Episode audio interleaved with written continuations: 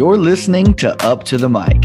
If you want to learn about the struggles and triumphs of starting a business, performing for sold out arenas, or inspiring those you lead, Up to the Mic is the show for you. Throw on some headphones and get ready to listen as our host, Vinny Hale, sits down to showcase the stories of those who deserve their stories be told. From young entrepreneurs to critically acclaimed musicians and so much more, Vinny helps compile a season of interviews that inspire listeners to follow in the footsteps of his guest. Welcome back to another episode of Up to the Mic. If you are loving the show, please do us a favor by subscribing to the podcast on your favorite platform. Leaving us a quick rating and review goes a long way in helping us produce more great episodes like this one. For today, ladies and gentlemen, we have a very special guest who's joining us all the way from New Jersey. My next guest, Bryan Kuderna, is a certified financial planner and founder of the Kuderna Financial Team. Named one of New Jersey's top 10 financial professionals of 2021 by NJBiz, he also hosts a popular finance and business podcast, the Kuderna Podcast. He's a regular contributor to CNBC, Newsmax, Yahoo Finance, AARP, and other media. His first book, Millennial Millionaire, launched Kuderna as a national speaker at colleges, hospitals, corporations, and financial institutions, which paved the way for his new book, What Should I Do with My Money? Economic Insights to Build Wealth Amid Chaos. He's got a Master of Science in Financial Services from the American College and a Bachelor of Science in Finance and Economics from the College of New Jersey. He enjoys staying active, having recently completed an international Ironman and marathon. He practices Brazilian, Brazilian Jiu Jitsu and loves spending time with his wife and three children. So please welcome, without further ado, my next guest, Bryan Kuderna. Bryan, thanks for being here. Yeah, happy to be here, Vinny. Thanks for having me. Of course. I was happy that when I reached out, we were able to put some time on the calendars. I know you've got a busy schedule. Here recently, I was scrolling through your personal social media, seeing your uh, kind of performances, not performances, but your segments on different news channels and whatnot, people having you on as a contributor. I think that's really awesome. And I'm thankful that my guests and my listeners get to hear some of those insights from you and talk about your new book and the like. Yeah, without a doubt. I know that one of the real mantras that we go with here, and that my listeners will have probably heard me say a hundred times, is that sometimes I like to explain the story behind the person. And so, how did you become who you are today? And so, the first question I always ask my guests is talk to me about your upbringing, where you're from, what you did growing up, and how you kind of evolved into the man you are today.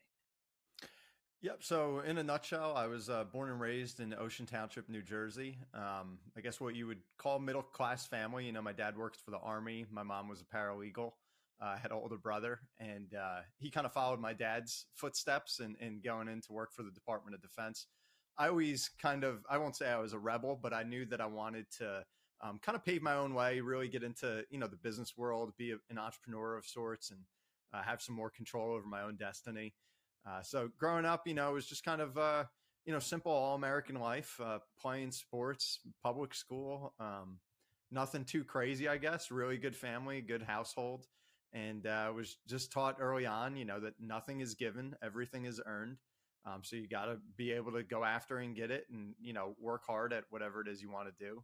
Uh, sports was a huge part of my life, and I, I was never, you know, like a stud athlete, so I did have to work hard and, and compete to to try and climb the, the ladder, if you will. Uh, so those were a lot of the things early on. I think maybe that kind of stuck out. And honestly, I wasn't huge on on academics uh, as far as like getting into science or math or or English. And so college was kind of like a question mark. And um, you know, some of my football coaches were the business teachers in our high school, and getting to to work with them and have their classes I was like, you know, this is something that's pretty cool. You know, I like this. I think that I, I would like to study more of this. And um, so, long story short, got a good scholarship to the University of Tampa, went down there, enrolled in the business school, and eventually transferred to the College of New Jersey. Whole nother story. Um, but business was kind of like in me by that point, and uh, and kind of the rest is history, you might say. Well, one thing that you noted in there really stood out to me. You said work hard at whatever it is that you want to do and then you found out that you had this you know passion for business and it brought you mm-hmm. into the different career paths and, or the career path that you've gone on today. But i'm curious if you have any insights for our listeners who may be a little bit younger and are still trying to figure out what that passion is for them what it is that they want to go work hard at and what they want to do. If it's not as easy for someone to just have that instilled within them, what are some tips you suggest for maybe going and trying to explore those different passions until they find what it is that they really want to pursue? Sure. Yeah, I get that question a lot, and um, two things that I would recommend, and this is what was helpful for me personally. Number one, read. All right. It's one of the easiest ways to just find out about all these different paths, all these different lives that are out there that you could pursue. You know, I feel like if, if you're not reading, if you're not studying what's out there, uh, you're not going to get so far because it's just going to be by luck or happenstance that you try something and it was right or wrong. And before you know it, time's going by. And then boom, you you got a wife and kids, a mortgage, and, and you're kind of saddled in whatever career it is so if you know you're in high school you're in college start reading about things that you think i don't know maybe i'd be interested in that go pick up a, a, book about you know whoever the star is or the leader is of that industry and then um, you know you can kind of find out like hey that guy's just like me or oh man that sounds like it's it's putting me to sleep so i think number one um, you know get out there read some books you know just kind of get some experience that way without having to get the actual experience and then the other thing I often tell people is search for excitement. So if you don't feel like you're getting excited by what you're doing or by what you're reading, then that's probably a pretty good indicator that it's not for you. And if you're getting bored, if you're like, I just, I can't get up for this, then run away. That that's something you don't want to get stuck kind of like on that path where every day you're just grinding and you're like, I don't even know what the heck I'm doing here. Um, so I think that's a good indicator. If if it's something that like you can get lost in it and before you know it it's two o'clock three o'clock in the morning and you're just absorbed you know debating it or reading it then that's something that you know you might you might have a, a future in i agree with that sentiment wholeheartedly because it's not every day that you're just waking up and just excited to go to work and do whatever it is that you're going to do that day so you really have to do something that you love whether that be for your day job for your personal life, uh, a side hustle, a side project, a passion, whatever it may be. And then the second portion of that that I loved is uh, I'm a big reader myself, always have been. I grew up the son of an English teacher. And okay. so my mother always instilled in me from a young age the reading, you know, uh, habit. And one of the things that I always loved was, and still love to this day, is reading about other people. And it's kind mm-hmm. of transitioned as I've gotten older because I, I work in the technology field. And so my reading biographies has evolved into watching documentaries on YouTube or just Googling and reading pages and pages of people that I get interested in.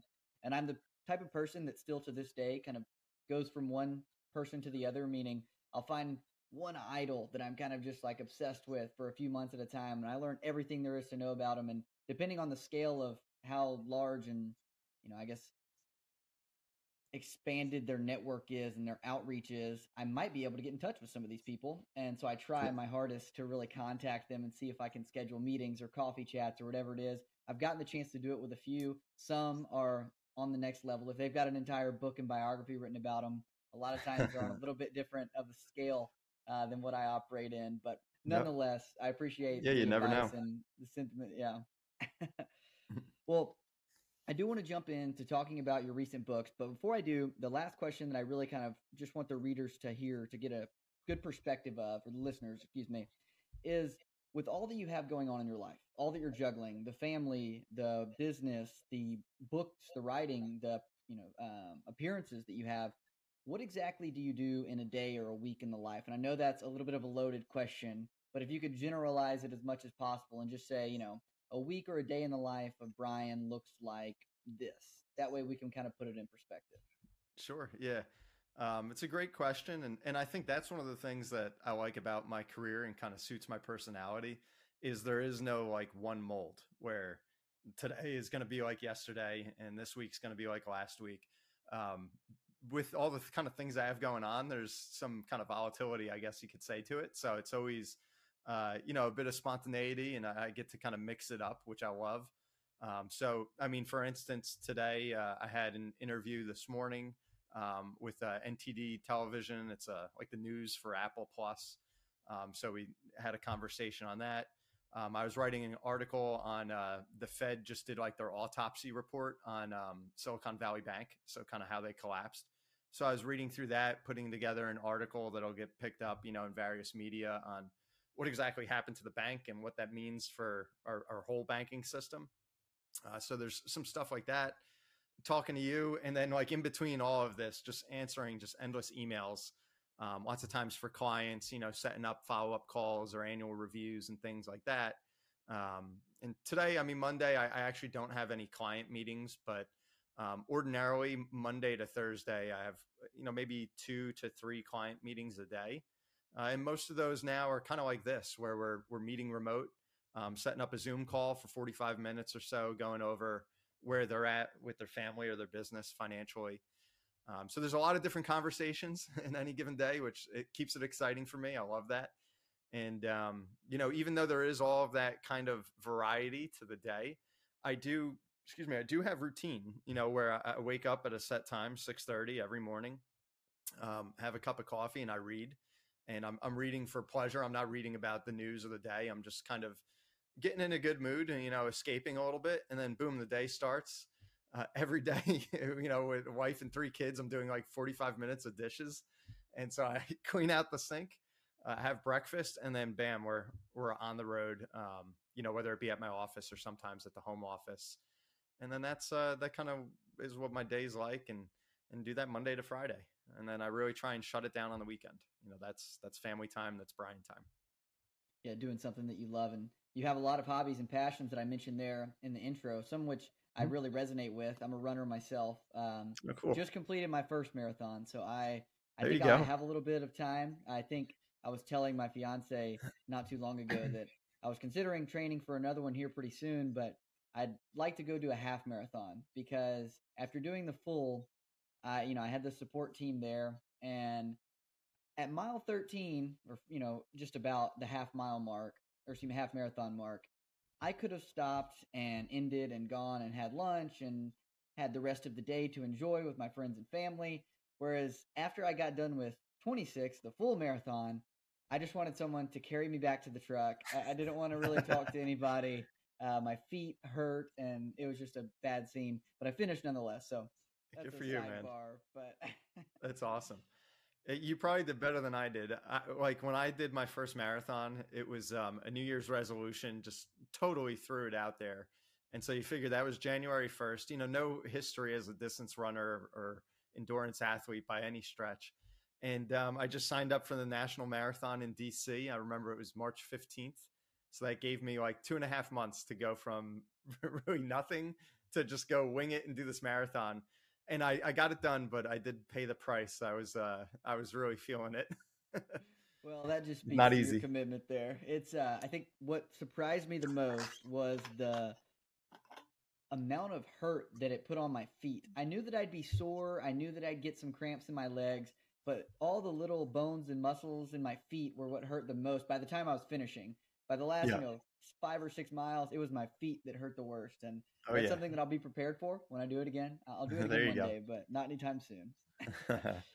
well, okay. So I know we've kind of gone back and forth here on a few different topics and bounced around, but I do want to get down to the meat of what you have to share with our listeners because you got a lot sure. of value in what you speak on.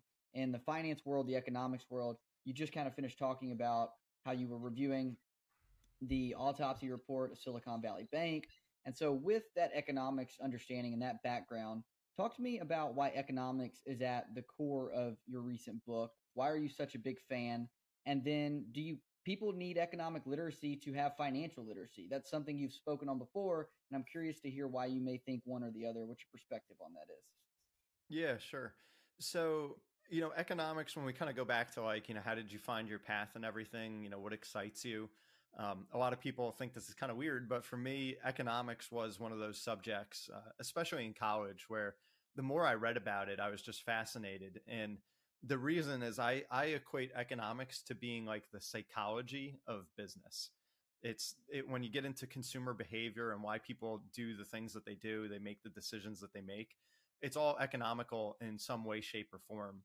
So I thought that was pretty cool, like especially being a history buff and um, you know studying wars and, and the developments of nations and then the, the conflicts between nations is one way shape or form it always came back to economics and so that was something where i just wanted to dive deeper and deeper into that Um, so I know not everybody's going to be as big a fan or as big an economic nerd maybe as I am, um, but I think it's something that everybody needs to have at least a general understanding of because it really does explain the construct of the society that we live in. And so that was really the motivation behind my book, which is, you know, what should I do with my money? Um, in the subtitle, I think it drives it home economic insights to build wealth amid chaos. So, what I try and do in the book is I, first off, I define wealth um, in a term that a lot of people may not totally think of, where they think wealth, they think of money or your net worth. I look at wealth and the etymology of the word comes from an old English word, word weal, uh, W E A L, and that actually means well being. So I say that's what wealth actually means. If we go back to the true definition, it's a state of well being. So now, if we start to look at economics from that lens, you know, that you have these different societies, these governments, these macro economies, but then also down to the microeconomies, us, our family, our business, our community, all this interplay is everybody kind of vying for their own wealth, their own well being. And so there's economic trade offs to every single decision or compromise that we all make together. And so I just try and drive that home first that whether you like it or not, you know, we're all a part of the economy. So we need to at least understand some of it. And then that's what I try and do through the book is, you know, not just make it like a, you know, an economic textbook, um, but I really try and tell a story of, you know, how are how did we get here as a society? You know, I talk about entitlements, about education, about religion, about the environment, all these different things and how the economy is either affecting change or how those things are affecting the economy. And then i think that will help people kind of understand like where they fit in. And as they make decisions or they cast votes or they buy things or invest here or there um, what the consequences can be to that. And so I, I think that that's really what i try and get out of the book and hope my readers get out of it is um, that new understanding of like oh, this is how it all works. I get it now. And so, in just kind of like a relatively quick read, they can almost get up to speed and be really in the know from an economic standpoint. I like the phrase there. The you said it was the old English term weal. Never heard yep. of that before. I really yeah. like that though because I hear a lot of times my fiance works as a counselor and so she speaks very highly and talks pretty prominently about well-being and that's something that she preaches and that she wants us to have as a family and from my perspective i'm the finance guy work in the accounting world i'm a cpa i think strictly in economic terms and so i need to learn to kind of bridge that gap and i've started to because of her and because of you know people like you that write books about how you can bridge the two topics together and how they're more interrelated than we might think so mm-hmm. but the part i tend to struggle with sometimes is living it out in my everyday life I don't necessarily factor in the well-being aspect of it or the religious aspect of it when making a purchase or making a transaction that's typically just financial in nature. I think solely about the return on the investment or the length of time I'll need to get my money back or whatever it may be. And so I think that's the portion of it where I have a little bit of disconnect. It's easy yeah. until you put it into practice. But I'm curious yeah. your thoughts on maybe transitioning from what you learn in the book into real life practice and living it out on a daily basis. Sure. So, in kind of in that same vein of what you were just describing, um, I really like a quote I heard from Mark Cuban. I don't know if it was his original quote, but I know I've heard him say it. And he says, I'm not concerned about return on money. I'm concerned about return on time. And so if you look at it from that standpoint, you know, like, all right, we just removed money from the equation. Now you're talking about time. Well, why is your time important to you?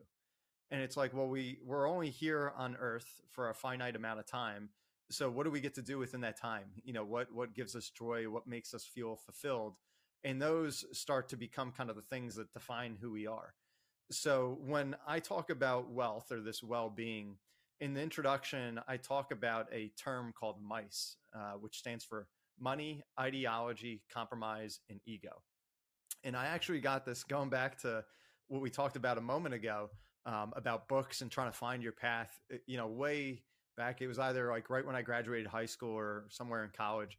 I read a book on the CIA and about how they develop spies. You know, particularly moles, where they you know go overseas, essentially behind enemy lines, and they embed themselves in this terrorist organization or this criminal empire or what have you. And they said that every spy needs to learn how to use mice. And that was again money, ideology, compromise, and ego. That those were four motives that everybody has as some sort of trigger uh, that that guides them and helps them make decisions. And that if you can understand somebody's mice, then not that you're going to manipulate them, but you can understand better how to connect with them or at least have empathy with them. And so when we just look at like, you know, all the things that we think about or we make decisions on with that context, remember money is just one part of it. All right. So money is important. Of course, that's what's going to put food on the table. That's what's going to put a roof over our head and such. But it obviously can't buy happiness, as we've all heard so then we have those other three things you know our, our ideology you know what is it that's kind of like our north star or what's guiding us every day compromise you know what are we willing to give up um, what are we willing to trade off? You know where can we collaborate with others or avoid conflict?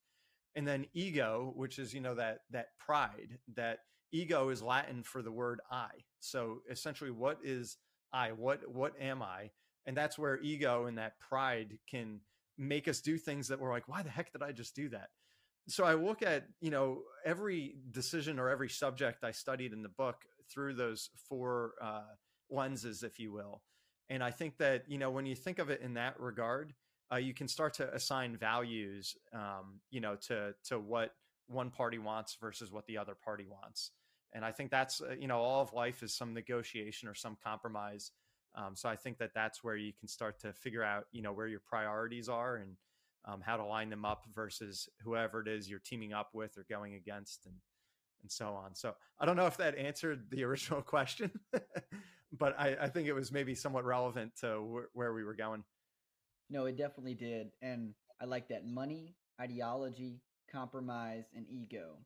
Yep, I'm gonna remember that. I I think that it resonates really well with me because it's similar to I guess what you'll read about in books, and I'm trying to think of um, like the Seven Habits of Highly Effective People. One of the most famous books of self help and self awareness that you can ever read, and one of the most popular, I guess, uh, because of how many books it sold in the past. But I think of that sure. book specifically because of what you were just speaking on, and what the what the drawbacks or what the ties between the two that I see are is that in the book and within mice you're able to break down at its core what it is that makes people who they are.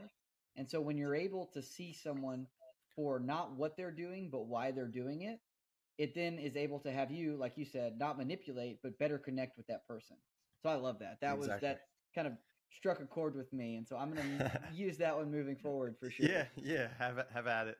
And I think going back, I know you you mentioned in there like financial literacy and economic literacy um, that's where why I'm so you know passionate about economic literacy is I've done the financial literacy talk a thousand times uh, from high school up to businesses and companies that have brought me in. And you know, if I get on the stage and I start to talk about, hey, this is what a Roth IRA is, and this is why you might want to do a post-tax contribution instead of a pre-tax, and this is how different life insurance policies work. You start to talk about that, and you know, you might have some people like, oh yeah, that's good. I, I had a question about that or other folks that are just kind of like, all right, you know, that's that's a good bit of advice. So I'll try and keep that in mind. But if you don't, like you said, that the why, that's what's so important. Of like, why do I need to know this? Why do I need to use it? And a year from now, when I'm like, what am I doing with my investments or whatever? You need to be able to go back to that why of like why I set this up and why I want to stick to this plan and to this discipline. And I think that's where economics uh, comes in and usually answers the question and um, you know why you know tax planning why investment planning why insurance you know why all these parts of a financial plan are important is because of what are the economic consequences of having them or not having them. And so i think that's where you know one can't survive without the other. While we're on the topic of economics i'd like to ask you about the current state of the economy. Maybe mm-hmm. what you fear the most or what concerns you the most about where we are as a US economy or a global economy, and then maybe what might excite you the most about where we are. Sure. So I try not to say that I'm afraid of anything. I try and put a positive spin on on everything because I think that there is, you know, a positive outcome to every situation. Um, but with that said, I guess maybe right here now in 2023, the biggest fears. Um, number one, what some people might have, you know, just because it's so current, uh, is with our banking system. Um, I, I'm here to say, for whatever my opinion's worth, I don't think folks really need to be afraid of that. Uh, I think by and large, our banking system, uh, which is really kind of the bedrock of our economy, is in pretty strong shape.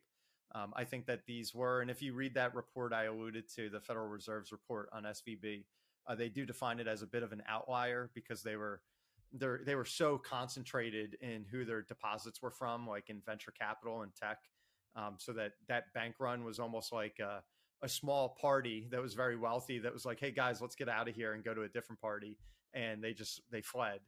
Um, so I don't think that that can really happen all throughout the banking system that quickly. So I think we're fortunate we have a lot of good measures and things in place to kind of take care of that.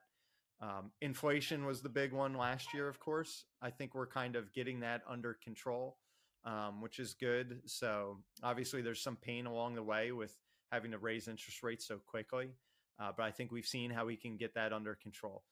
So the one I think the the two I would say that do concern me. Number one is geopolitical. Um, so if we look at, in particular, China, uh, you know, you think of the two superpowers. We got the U.S. and we have China. Um, Russia, I don't think most people would consider that economy, you know, anywhere near the level of an America or a China. Um, but the fact that China and America are kind of on two totally different paths. Um, we're we're just so so different in us being kind of a free capitalist society, and of course over there, you know, it's the, it's a communist society. So very different, but their technology is growing by leaps and bounds. Um, you know, some would say that their military science is starting to actually surpass us, which is kind of frightening. Uh, if you just look at the size of the country, the size of the economy, how quickly it's been growing, um, they're they're in pretty good shape. Uh, and at the same token, you know, it's like where have we been going? Are we growing by leaps and bounds? You know, compared to China? And I think if we look at the past 25 years, the answer is no. Um, so it's a little bit scary to think, you know, America's always been the lone superpower, and maybe now we're not. You know, maybe there's somebody that's right there with us, and their outlook on life is so different than what we're accustomed to over here. So, you know, I, I think that's something to be somewhat concerned about. And if you talk about, um, you know, conflict, no one ever wants to go there or think about that. But um, God forbid there was conflict, whether it be with what's going on in Russia, Ukraine, if that were to escalate, or there's so much with, you know, Taiwan, how both China and America are so dependent on Taiwan with, you know, the microchips and all the things that they export, you know, that we're both kind of courting Taiwan, but, you know, here we are two totally different uh, societies, you know, and, and, they're obviously much closer than we are. And uh, what if those things escalate? So that's the, that's the scary side that we could go off on, you know, doom and gloom the good thing in that I would say is that China and America's economies are so, so interconnected. They're our biggest customer outside of America, and we are China's biggest customer. All right. So if you look at the trade that we have between the two countries, if we were to disconnect at some point, it would be catastrophic. I think more so to them than us, but it would be very, very, very negative for both economies so I think that bit of reliance we have on each other is kind of like we can get angry at each other, but we can't completely fight each other because we need each other. And, and, that I think is the silver lining and all that. Um, the other one, which again I could kind of go on about, but it, it deals a lot with our entitlement structure, and I talk a lot about that. That's the second chapter of my book, and um, our entitlements are just not keeping up with the population and the demographics of America and uh, if you just look at the simple inputs and outputs, uh, right now they are not in a position, they are not adding up to what can be sustainable um, without some major adjustments. So I would say those are two big threats there China, entitlements. Uh, both I think can be solved. That's why I'm not panicking at all. Um, but I think that's what needs attention. Well, I like, first of all, I'll backtrack to the beginning of your response there to where you mentioned you don't like to say that there's fear or that you're fearful of much because of the fact that there's a light within everything that you can find. And I appreciate that. On a lighter note, I know that in my job and my role as a consultant, a lot of times I advise other people of what someone told me one time. And that's when you're speaking with a client or anyone for that matter, a lot of times you want to phrase it in such a way to not worry the other person. So as opposed to saying, what are the biggest problems that you've seen with X, Y, or Z, or a problem that we're trying to fix for you? Instead, we just kind of flip the language a little bit and we say, one of the challenges that we think we're going to be able to solution for you is blank. And I know that's a small nuanced detail there, but it adds the same kind of level of what you're speaking to. Um, yeah, I think that's a great point because it's like even if below the surface, you know, the ducks' feet are, are freaking out and paddling like crazy, it's like what's the benefit in showing that? You know, it's it's yeah. better to kind of let cooler heads heads prevail regardless. A hundred percent, a hundred percent. Well, I know you had a lot of good nuggets of information there, and one of the ones that I want to speak to a little bit further, have you speak to a little bit further, is something that I've actually seen you release statements on prior to this and speak on in the book, and that's whether or not people understand the true difference between socialism and capitalism. And then mm-hmm. one, if there's really one that's better than the other, and maybe the reasons behind such. I know you spoke to a little bit of the political environment between China and the U.S., but just on a broad spectrum between capitalism and socialism, wanted to get your thoughts on that. Sure. So, and why I really wanted to drive that home in the book is because I do think that there is a uh, a bit of a misunderstanding um, and I would say that misunderstanding part of it is anecdotal, where, you know, I've been out just talking with clients, doing seminars, this and that, and just my own takeaway of like, I'm not sure if they totally get what socialism means or, or vice versa with capitalism. Then I saw a number of polls. Um, really, this all comes up like around election time. And, you know, when Bernie Sanders was coming up with the socialism platform and people fell in love with it particularly younger people, younger voters, um, really resonated. Ironically, with like the oldest guy that was running for election. Um, but in in polls, I saw that you know um, amidst young voters, which was going from like 18 to 25 and then 25 to 35, they had a favorable outlook on socialism, and the majority were willing to actually cast a vote for a known socialist. That they were so that would tell you like okay, millennials and Gen Z behind them, they're okay with socialism but then it was the crazy part about it is uh, in those same polls they talked about like your view on entrepreneurship and different career paths. And millennials and gen z identified being an entrepreneur as extremely important to them being able to have that opportunity. So it's it sort of seemed like okay if we're maybe not outright saying that i want to support socialism but I want the opposite of socialism. But when you say something like I favor socialism and I want to be an entrepreneur, that just kind of sounds like we're talking out of both sides of our mouth because they're almost like two different camps. It's almost like saying, you know, I'm going to be a vegetarian. I need to be a vegetarian, but I, I really like eating a cheeseburger every once in a while. It's like, well, they, they don't always jive. So whether that's, that's all true or not, that was at least enough motivation for me to say, let me try and kind of dispel some myths here. And so that's where in the book I really just define capitalism for what it is, uh, which, you know, in its purest sense, it's just free enterprise, you know, zero taxation, uh, kind of eat what you kill. Uh, and then socialism, which is the exact opposite of capitalism. Socialism, in its purest sense, would be 100% taxation, uh, just total ownership of, of production, um, you know, through this government entity or or whatever that higher kind of decision making authority would be.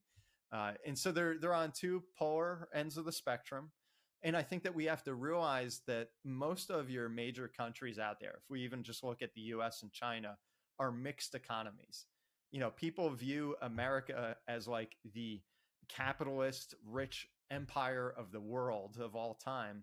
But if you look at like when they they uh, review the economic index reports, economic freedom index, I think it's called, and they look at the most capitalist countries, America is something like 40 or so.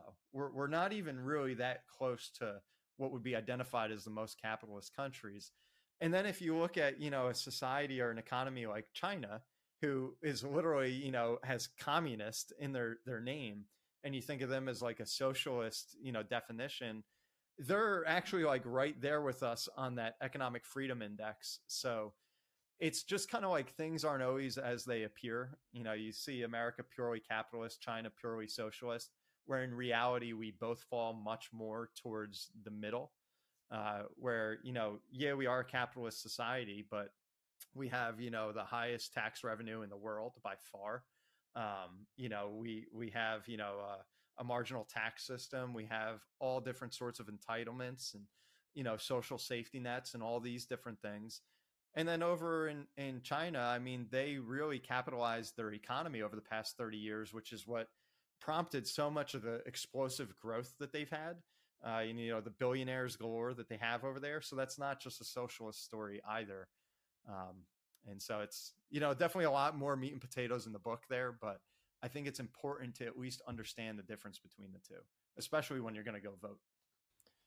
No, I agree with that 100%. And it opens my eyes because I never look at it in that light. It's not obviously something that I think about super often, but when you start thinking about it in the context of going to vote for someone or going to really stay in the loop with what's happening both politically and economically, you have to be able to iron out the differences between what you believe in and what you're willing to vote for and what truly matters to you and knowing the definitions the true definitions of what you're voting for and what they stand for kind of boils down to the root of what is capitalism what is socialism versus communism etc so super helpful info there that i think a lot of people and a lot of our listeners would be happy to hear so appreciate that yeah and that's what i, I lead off i think it's in that chapter i'm going off memory but um I believe it was Thomas Jefferson said, not every difference in opinion is a difference in principle. And I think that's important. Like you and I could get into an argument together and we could have the same outlook, but maybe you understand something a certain way and I understand it a different way. And you and I, we both want the same outcome, but just because of the way that we talk or the way that we define one thing or the other, here we are, you know, maybe arguing about something and then it's like you kind of go all around in this big circle then to kind of meet on the other side like you know wow we're we're both after the same thing here. It's just that we kind of had a little miscommunication. And so that's really what i want to try and um, kind of especially in in the environment you know unfortunately with the news and stuff now that just seems so hypersensitive and people kind of screaming and yelling at each other. I think we can kind of get rid of a lot of that if we just start to understand uh, what it is you know that we're debating a little bit clearer.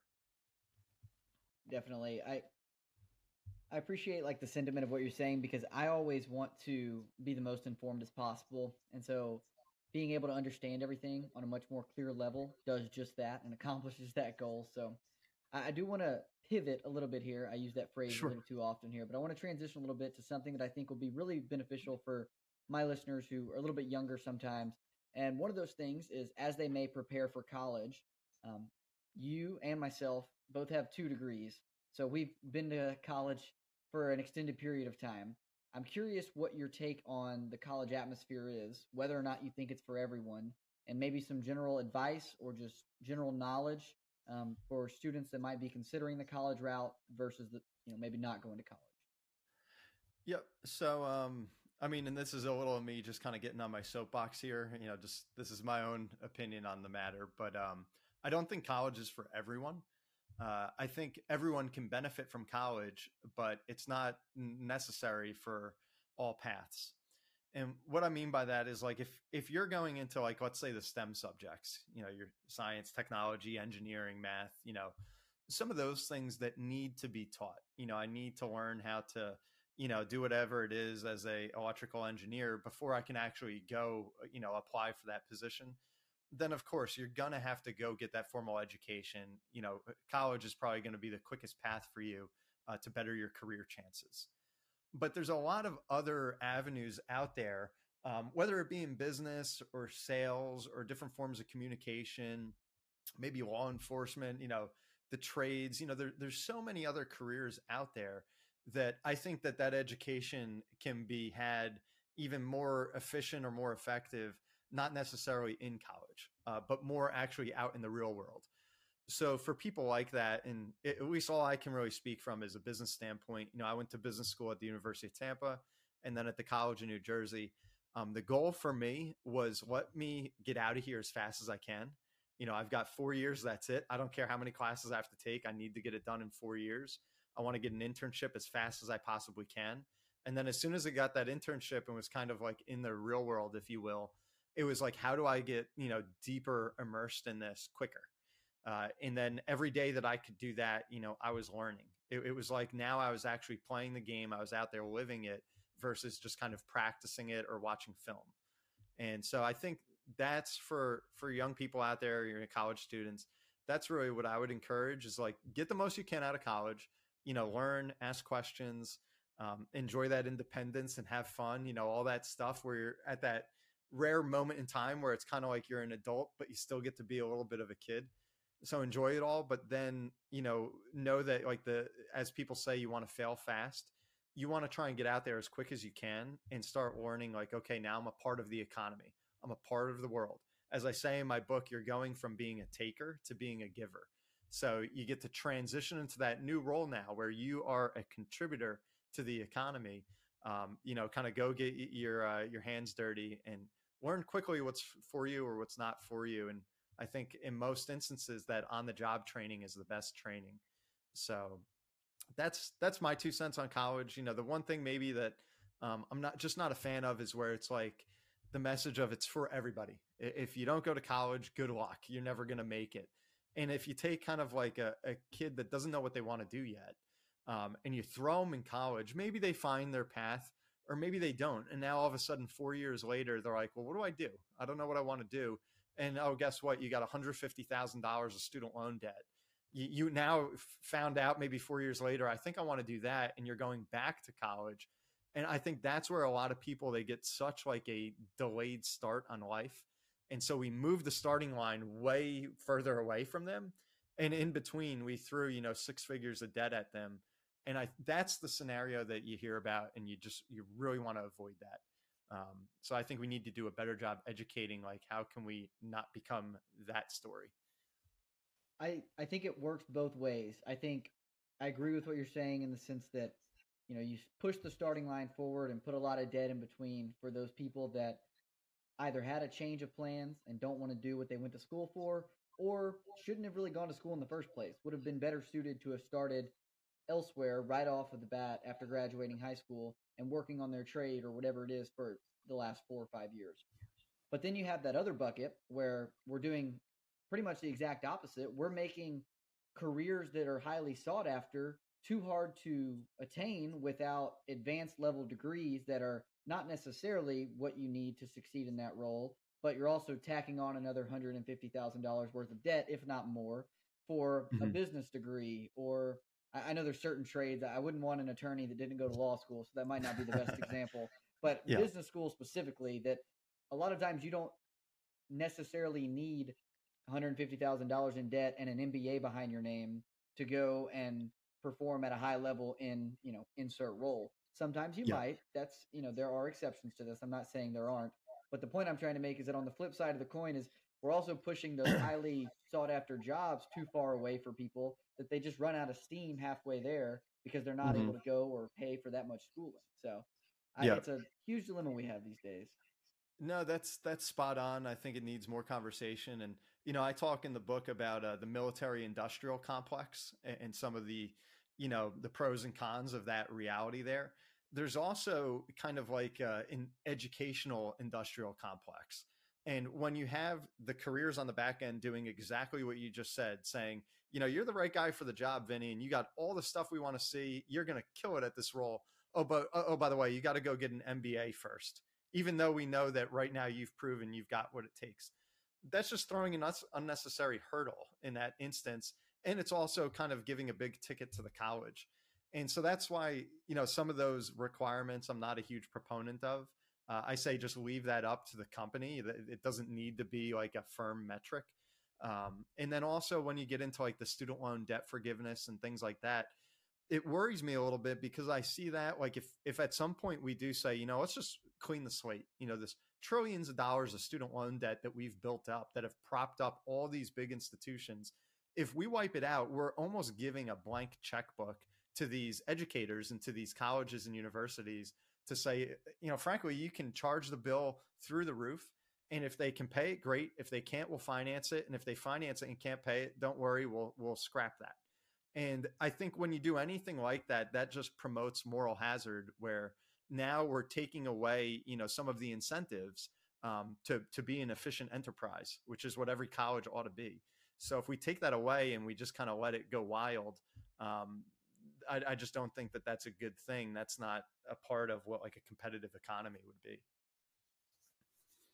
Well, Bryan, I appreciate it. I, I, you've provided so much great wisdom and information to us today. I do want to ask another question here that's a little bit off topic from what we've spoken on primarily today, and it's something that I've noticed throughout our conversation, and that's you obviously have the podcast of your of your own, as well as multiple speaking engagements, and you're very poised as a speaker in what you say and how you say it and how you portray your ideas. And I'm curious, as opposed to doing it in writing, but as a speaker, how have you grown into being that confident and that poised as a speaker? Is it something that's always been natural, or maybe you relate to some of our other listeners who don't have that natural ability to go and perform or speak in front of people at a high level, and you had to kind of grow into that role? Can you speak on that a little bit for us? Sure. Yeah, I I appreciate that. You know, I don't. Uh, I think I still have a lot to learn and a lot to improve on, but you know, I appreciate the kind words. Um, I would say the the biggest thing, I don't think that you're kind of born into public speaking or being like a great orator. I think it's uh, practice. And, uh, you know, I think that, you know, when I started out, for instance, when I came into the business as a financial advisor in 2008, you know, I was taught early on, you know, the, the phone is your hammer and you're a carpenter. So you got to get comfortable using that every single day. And I remember being in a room with like a lot of other young college kids getting started and they had like this call reluctance uh, where they were afraid to get up on the phone and dial and they'd get really nervous in the conversation or whatever. And so, in the point I'm, I'm making of where like practice makes perfect, right before I had this internship, um, one of my buddies actually ran a uh, call center um, that was doing like telemarketing stuff. And so on a Christmas break one year, he's like, dude, he's like, I got this new gig as an assistant manager. Like, can you just come work there and help me out? And I was like, all right, man, like I'll, I'll give you a little bit of my time on my break and I went there and I remember, I mean, you got a headset on and you were just smiling and dialing for like four straight hours, which was just absolute torture. But in a way, it was like such good training for then when I got into the career and you found out that you were going to be on the phone so long and so often, kind of soliciting clients, talking with clients, doing customer service. Um, so it was it was just good practice, and I think it gave me a, a leg up on like the other kids in the room there. And then as far as like really public speaking, which I've grown to really enjoy, uh, again, it's just doing it. You know, the, the first talk is always probably the hardest. But then once you get up there and, and you kind of are like, you know what, what's the worst that happens? And and if it's something that you really like, like I like talking about economics and stuff, now I look at it as almost like I'm just having a conversation with a buddy where we're debating into the night, you know, who's better, the Cowboys or the Eagles. It's no different. I'm just talking about kind of the subject matter and and having fun with the audience you know whether it's on a podcast or in public. And i think the last point to that is just be prepared. You know if if you because i've done this. I mean we've all done it. You get up there and you were asked last minute hey man can you talk about um x y and z and you're like oh man like i haven't i know a little bit about it but i'm no expert and you say yes and you find yourself up there and you're like oh boy i'm, I'm in over my head and then no matter who you are how good a speaker you are you're going to get nervous you're going to be unprepared um, so I think just being well read and, and ready for the moment also makes it a lot easier. I agree with that wholeheartedly. As someone who, you know, I like to continually grow, like you said, but I pride myself on being somewhat well spoken. And part of that is being prepared because I've found myself in instances numerous times, even on the podcast or uh, in my day job itself, where there might be a case where I say, sure, I can hop on this client call and lead the conversation with this subject that I probably shouldn't be leading, and I get caught on the call and need someone to save the day for me. But uh, no, great advice nonetheless. I really appreciate it, Bryan. Uh, I don't want to keep you all day. You've given us a lot of your time here, and we really appreciate it. I do want to ask that um, if people want to find out more about you and find out more about your work, where should we point them? We can tag you, uh, throw all the links in here in the description of the podcast for people to easily reference. But if you want to shout anything out, feel free to uh, let people know where they can find you. Yeah, definitely. So um, you could check out my website. It's just my full name.com. So that's bryankuderna.com, and that's Bryan with a Y. Uh, definitely check that out. I got a blog up there that you can tune into. You could sign up for my weekly newsletter. It's just called Weekly Wealthy Wisdom, uh, where I just give out a quick newsletter, you know, some tips to get off on the right foot for your week. And uh, of course, my new book, What Should I Do with My Money, is available wherever books are sold in paperback, Kindle, and audiobook. Um, so I actually have a copy here. If you head on over to Amazon, check it out and um, leave a review. Feel free to uh, shoot me an email, follow me on social media, and would love to hear what you think about it.